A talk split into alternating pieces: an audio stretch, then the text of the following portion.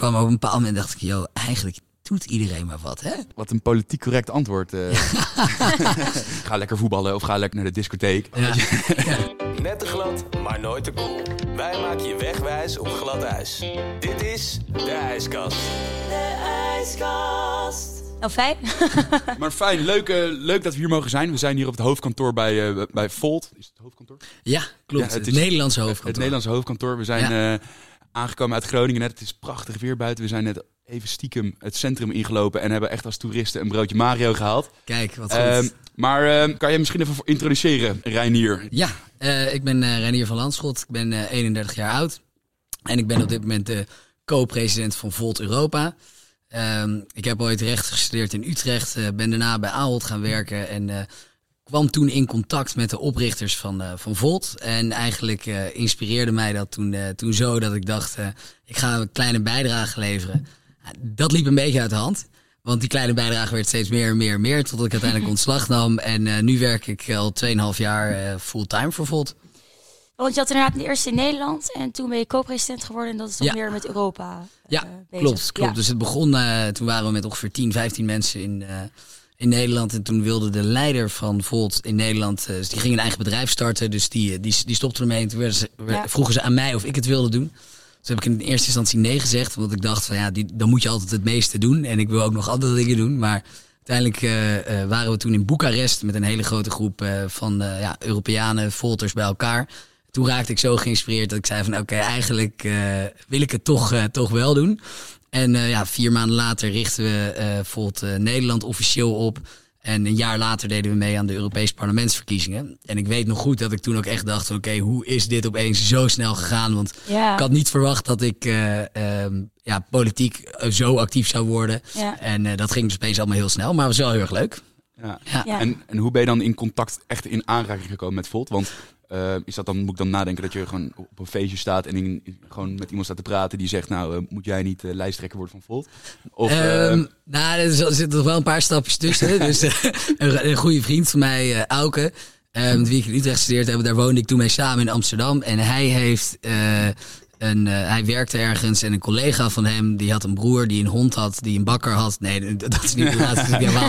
Maar in ieder geval zo- zo'n typisch via-via verhaal. Ja. Kwam, hij, eh, kwam hij ermee in aanraking. En hij wist dat ik hier wel interesse in had en eh, daar ook wel op zich een mening over had. Dus toen zei hij, moet jij, mij, moet jij daar niet mee naartoe?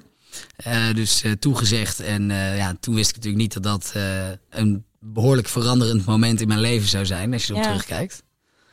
Ja, dus eh, en, en, en toen kwam ik met eh, drie opricht- oprichters in, eh, in aanraking. En die vertelden het verhaal van hoe ze eigenlijk het absurd vonden dat er in een tijd dat je zo erg over landsgrenzen heen leeft en dat bedrijven over landsgrenzen werken en dat dat ook grensoverschrijdende problemen met zich meebrengt, dat je in die tijd waarin je zou verwachten dat je meer grensoverschrijdende samenwerking ziet om die grote problemen aan te pakken, je juist heel veel nationalisme zag opkomen. Trump werd verkozen, de Brexit gebeurde. Marine Le Pen ging naar de tweede ronde van de Franse presidentsverkiezingen. Ja. De AFD in Duitsland, in Nederland PVV, FVD. Nou, zo kan je eigenlijk bijna heel Europa afgaan. En, eh, en dat waren twee trends die eigenlijk heel haaks op elkaar stonden. En zij zeiden van ja, dat heeft nog geen nieuw positief tegengeluid. Eh, en eh, wij willen dat, dat positieve toekomstgerichte geluid zijn. En daar hoort eigenlijk bij dat we binnen de Europese democratieën, de samenraapselen van de 27 democratieën die nu eigenlijk de EU vormen, dat we een soort van evolutie moeten doorgaan en een volgende stap moeten maken tot één Europese democratie. Ja. En ja, dat begint bij een echte Europese politieke partij. Dus die gaan wij starten. En toen dacht ik van, joh, dat is een goed idee. Eh waarom heb ik dat niet zelf bedacht? Want eigenlijk is het best wel logisch, weet je. Dus je kan het bijna vergelijken met dat je honderd jaar geleden alleen maar lokale partijen zou hebben, bijvoorbeeld in Nederland. En eh, eh, ja, dan zou je ook zeggen, ja, we, moeten een landelijke partij hebben, want anders werkt het niet als iedereen alleen maar voor zijn eigen lokale belang opkomt. En ehm, ja, toen dacht ik van, dit is eigenlijk een logische volgende stap, dus ik ga meehelpen. Ja, want dat is ook vaak het standpunt van inderdaad partijen als PVV of FVD die zeggen van nou, klimaat kunnen we niet aanpakken, want als Nederland zijn we daar niet groot genoeg voor. En dan is dit in jullie ogen de oplossing om een mondiaal Europa neer te zetten. Ja, we willen vooral eigenlijk dat we, eh, dat we veel meer internationale samenwerking zien binnen Ja. de EU. Want wat je nu merkt is dat we eigenlijk, eh, omdat iedereen zijn nationale belang voorop stelt, eh, een beetje verlamd zijn geraakt. Ehm, en een simpel voorbeeld daarvan is dat je Polen wil niet dat er extra eh, kolencentrales worden gesloten. Duitsland wil geen strengere normen voor de auto-industrie. Eh, Nederland wil niet een belastingssysteem hervormen, zodat grote techbedrijven geen eh, belastingontwijking meer kunnen, kunnen uitoefenen. Zo heeft ieder land wel iets waar ze op voorkomen. En omdat nu de belangrijkste beslissingen unaniem gemaakt worden, ja, lukt dat eigenlijk op heel veel fronten niet om snel stappen te maken. Ehm, en, en een ja, goed geïntegreerde Europese Unie, die eigenlijk een echte democratie is, die, eh, die kan dat wel.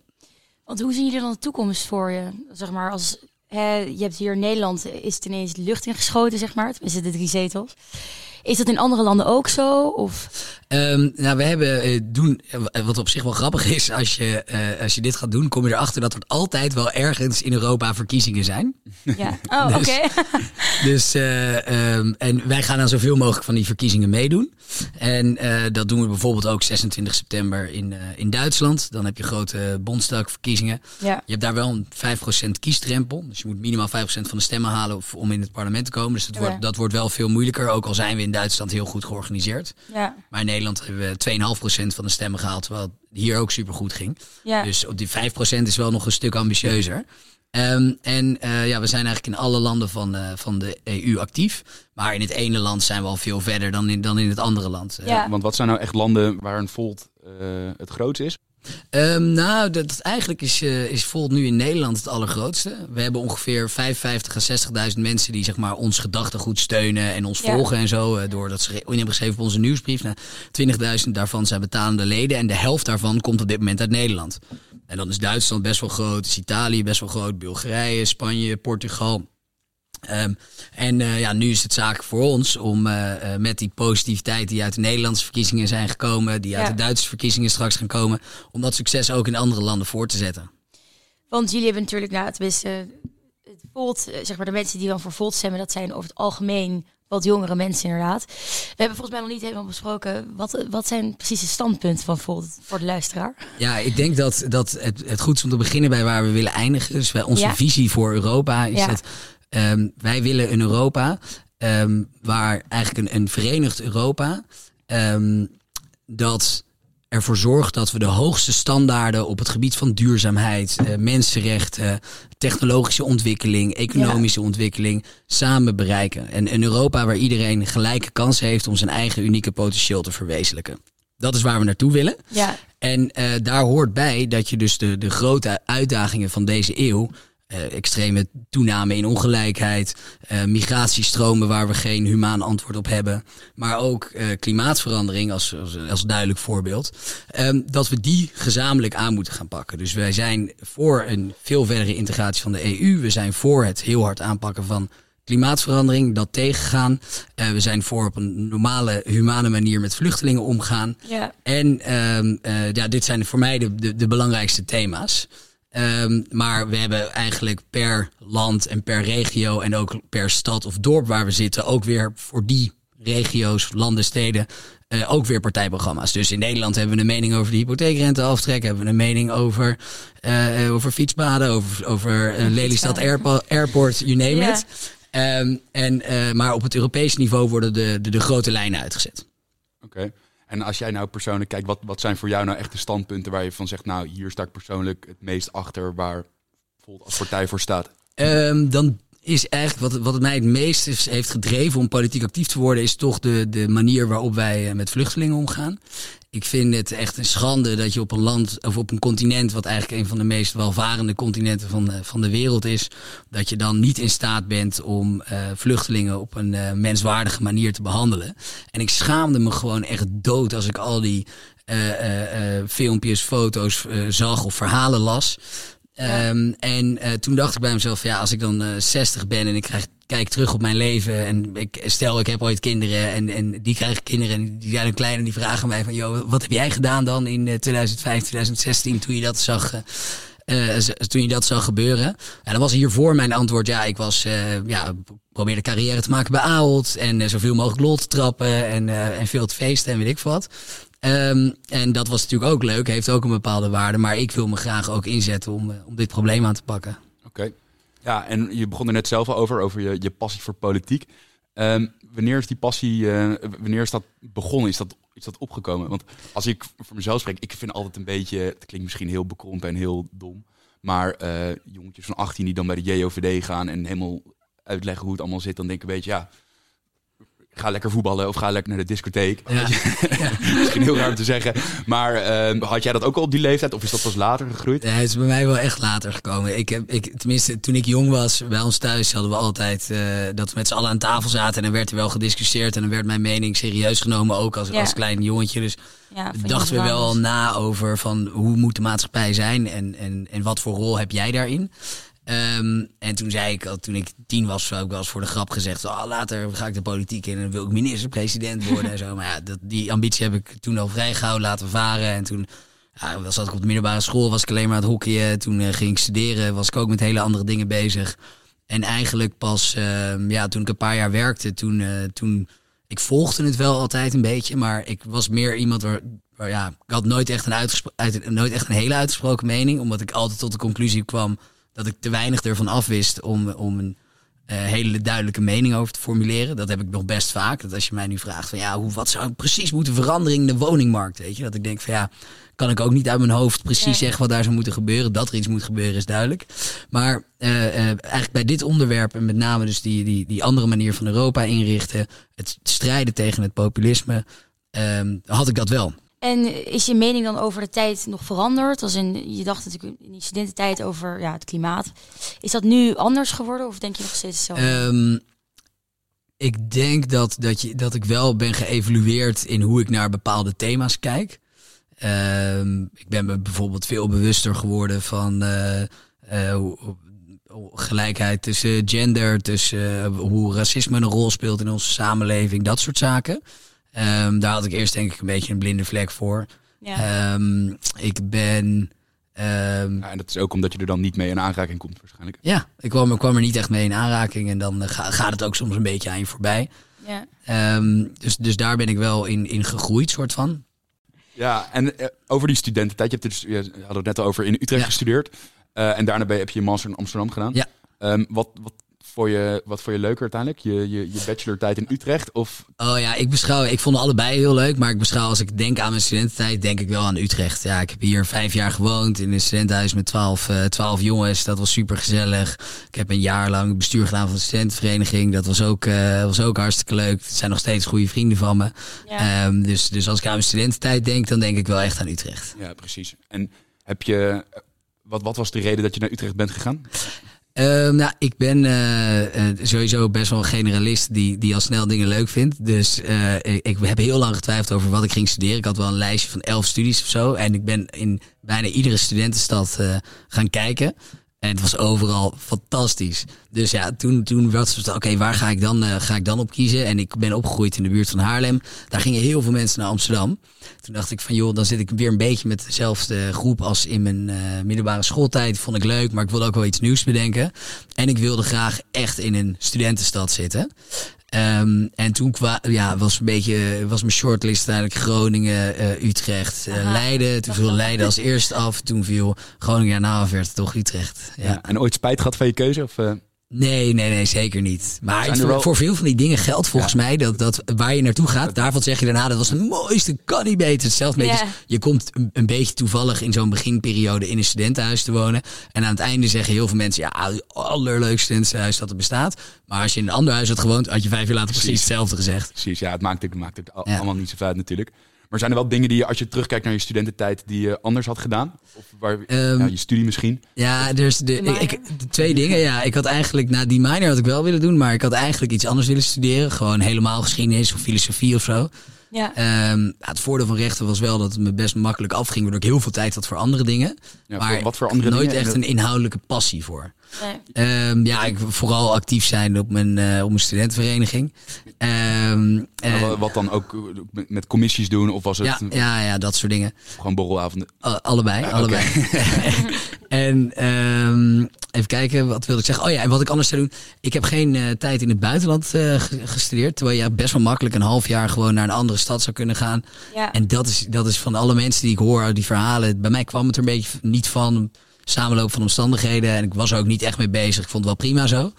Ehm, maar achteraf denk ik, dat was eigenlijk wel heel vet geweest. Maar dat was toen ook wel echt in die tijd dat mensen echt weggingen voor. Ja, ja zeker. Ja, nu met corona is het natuurlijk eh, Ja. lastiger. Maar je hebt veel mensen die, in- die een half jaar eh, in het buitenland gingen studeren. En dat ging echt over de hele wereld.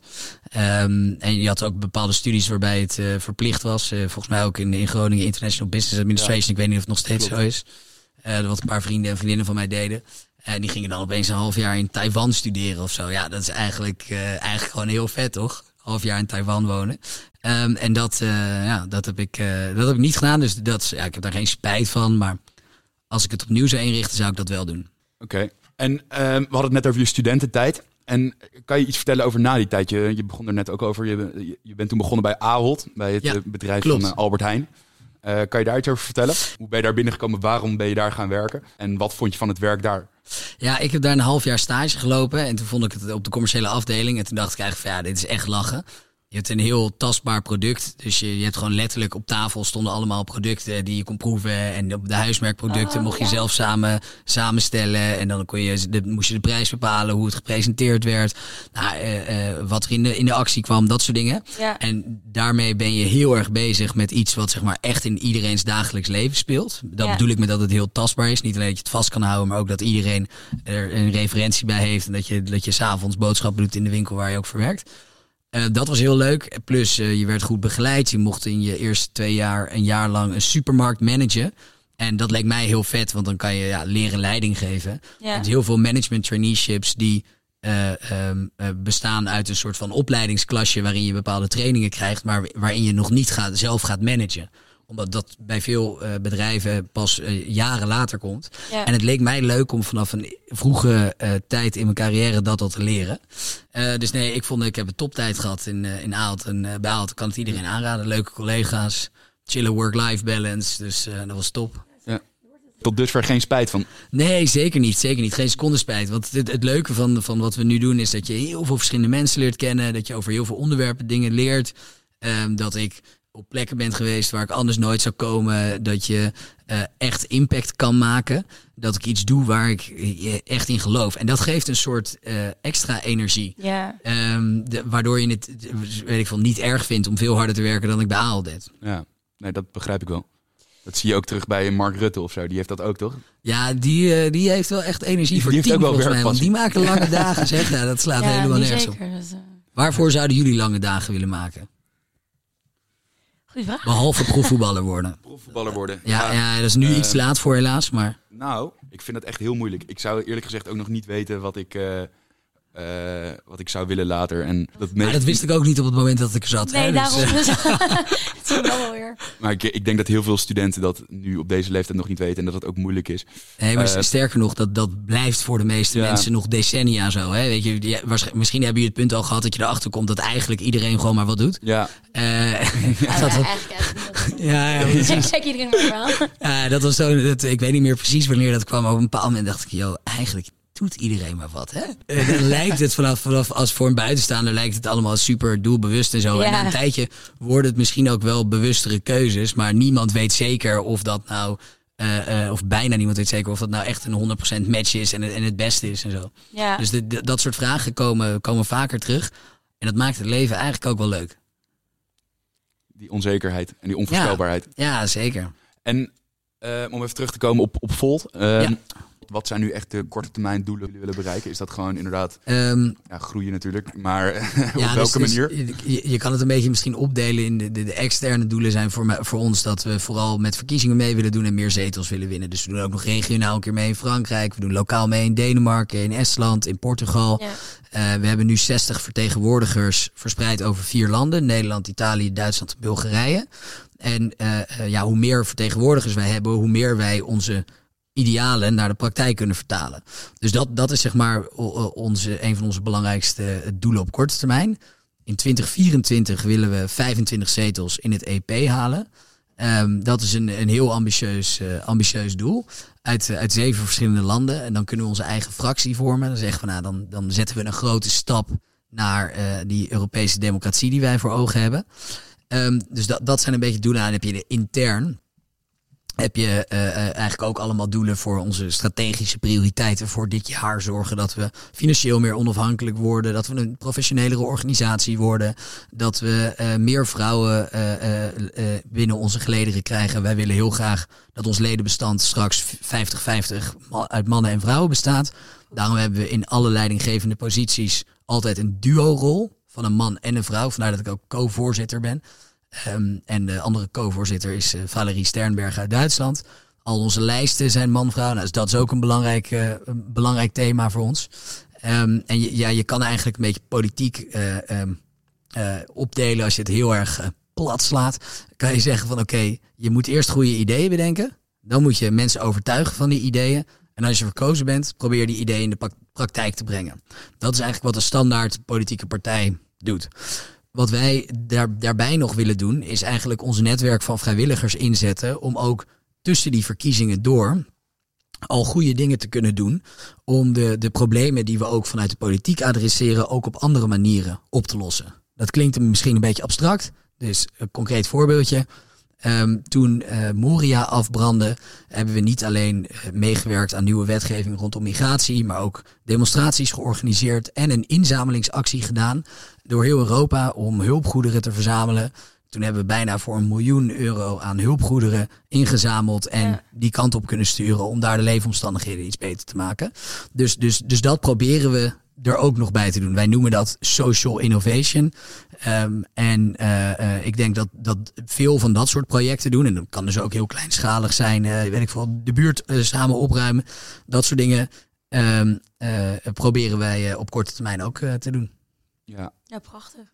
Ja, ik, ik hoorde je ook praten over financiële onafhankelijkheid. En over, ja. net, net zei dat 98% van de vrijwilligers bij, Vol, of, bij mensen bij Volt uit vrijwilligers bestaan. Ja. Um, hoe, hoe is de financiering in zo'n organisatie? Ja, hoe is dat georganiseerd? Is dat, bestaat dat puur volledig uit sponsoring? Of um, mensen die lid zijn betalen contributie. Deel daarvan gaat naar het landelijk, uh, het land waar ze wonen. En deel naar het Europese niveau Volt. Een deel naar jou? Ja, nou, niet, niet helemaal. als je, als je wordt verkozen, krijg je subsidie. die moet je wel vaak uitgeven aan de ondersteuning van de volksvertegenwoordigers en zo. Dus dat, maar dat is alsnog wel hartstikke fijn daarmee kan je een stap, uh, een stap naar een volgend niveau maken. Um, daarnaast heb je mensen die bij crowdfunding acties uh, soms kleine bedragen doneren. Soms heb je mensen die wat, wat grotere bedragen doneren. En uh, je ziet dat in Europa maar, en ook in Nederland daar best wel ontransparant over wordt gedaan. Dus bij ons is dat helemaal inzichtelijk. Als je naar bijvoorbeeld nederland.org slash transparantie gaat, dan zie je precies uh, wie er allemaal grotere bedragen hebben overgemaakt. Um, VND volgens mij, toch? Klopt dat? Uh, nee, de VND niet. Maar wel een meneer die daaraan gelieerd is. Ja, ja, ja. Ah, ja, ja. Die, heeft, uh, die heeft ons uh, gesteund. En dat is... Uh, de beter een VND kunnen stoppen.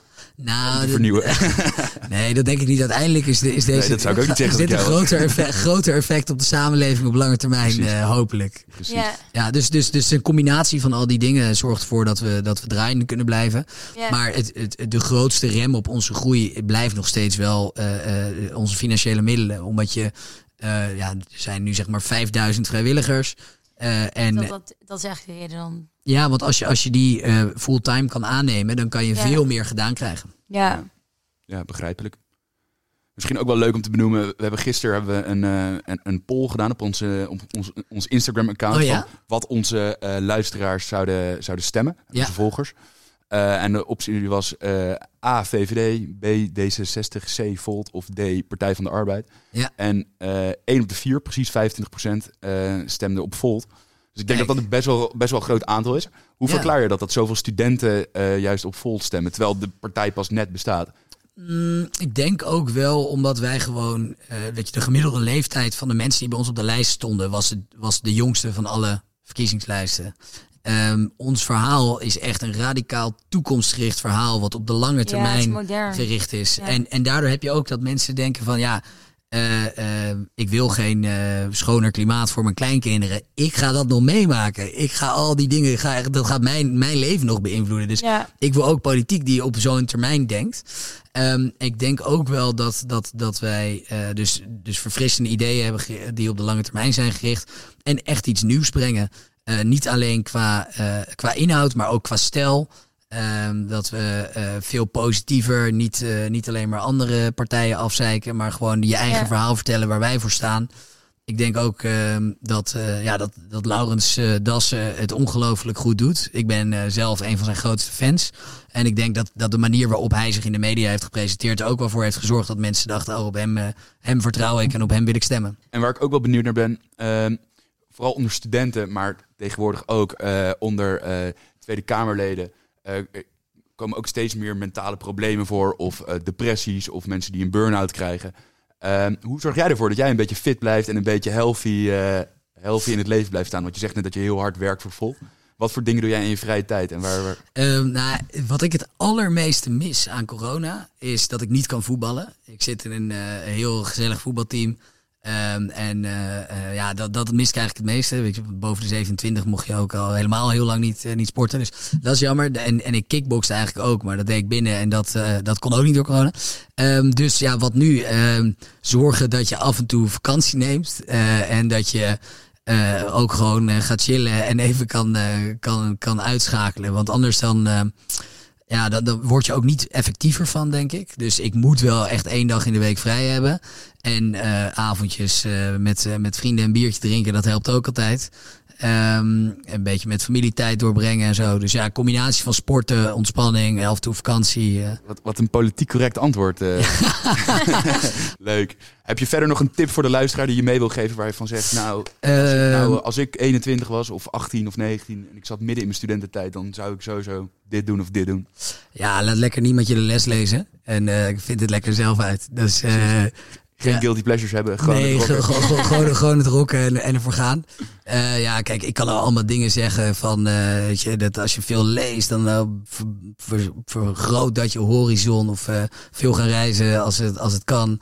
Of dat je, eh, weet ik veel, eh, eh, stages moet gaan lopen zo. Maar ik zou altijd zeggen, uiteindelijk is iedereen zijn eigen, zijn eigen pad.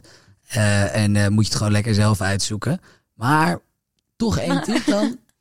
Eh, bedankkaartjes schrijven. Bedankkaartjes schrijven doe je altijd iemand vet groot plezier mee. Dus eh, als je iets leuks hebt gedaan, iemand heeft iets aardig voor je gedaan, schrijf een keer een bedankbriefje. Gewoon een beetje, eh, een beetje liefde verspreiden in het leven. Precies, precies. Dat kan nooit kwaad. Mooi gezegd. Nou, dat is een hele mooie afsluiter, denk ik.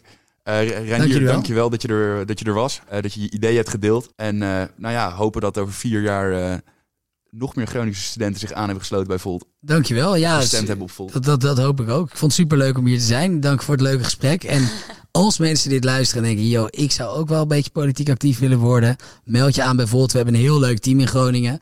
eh, met eh, allemaal enthousiaste mensen die daar al, eh, ja, al jaren mee bezig zijn. En daar kan, eh, kan hulp eh, goed van pas komen. Er komen komende jaren nog veel vette verkiezingen aan. Dus eh, wil je ook een bijdrage leveren aan je maatschappij. En eh, tegelijkertijd leren vette mensen ontmoeten. Join the change.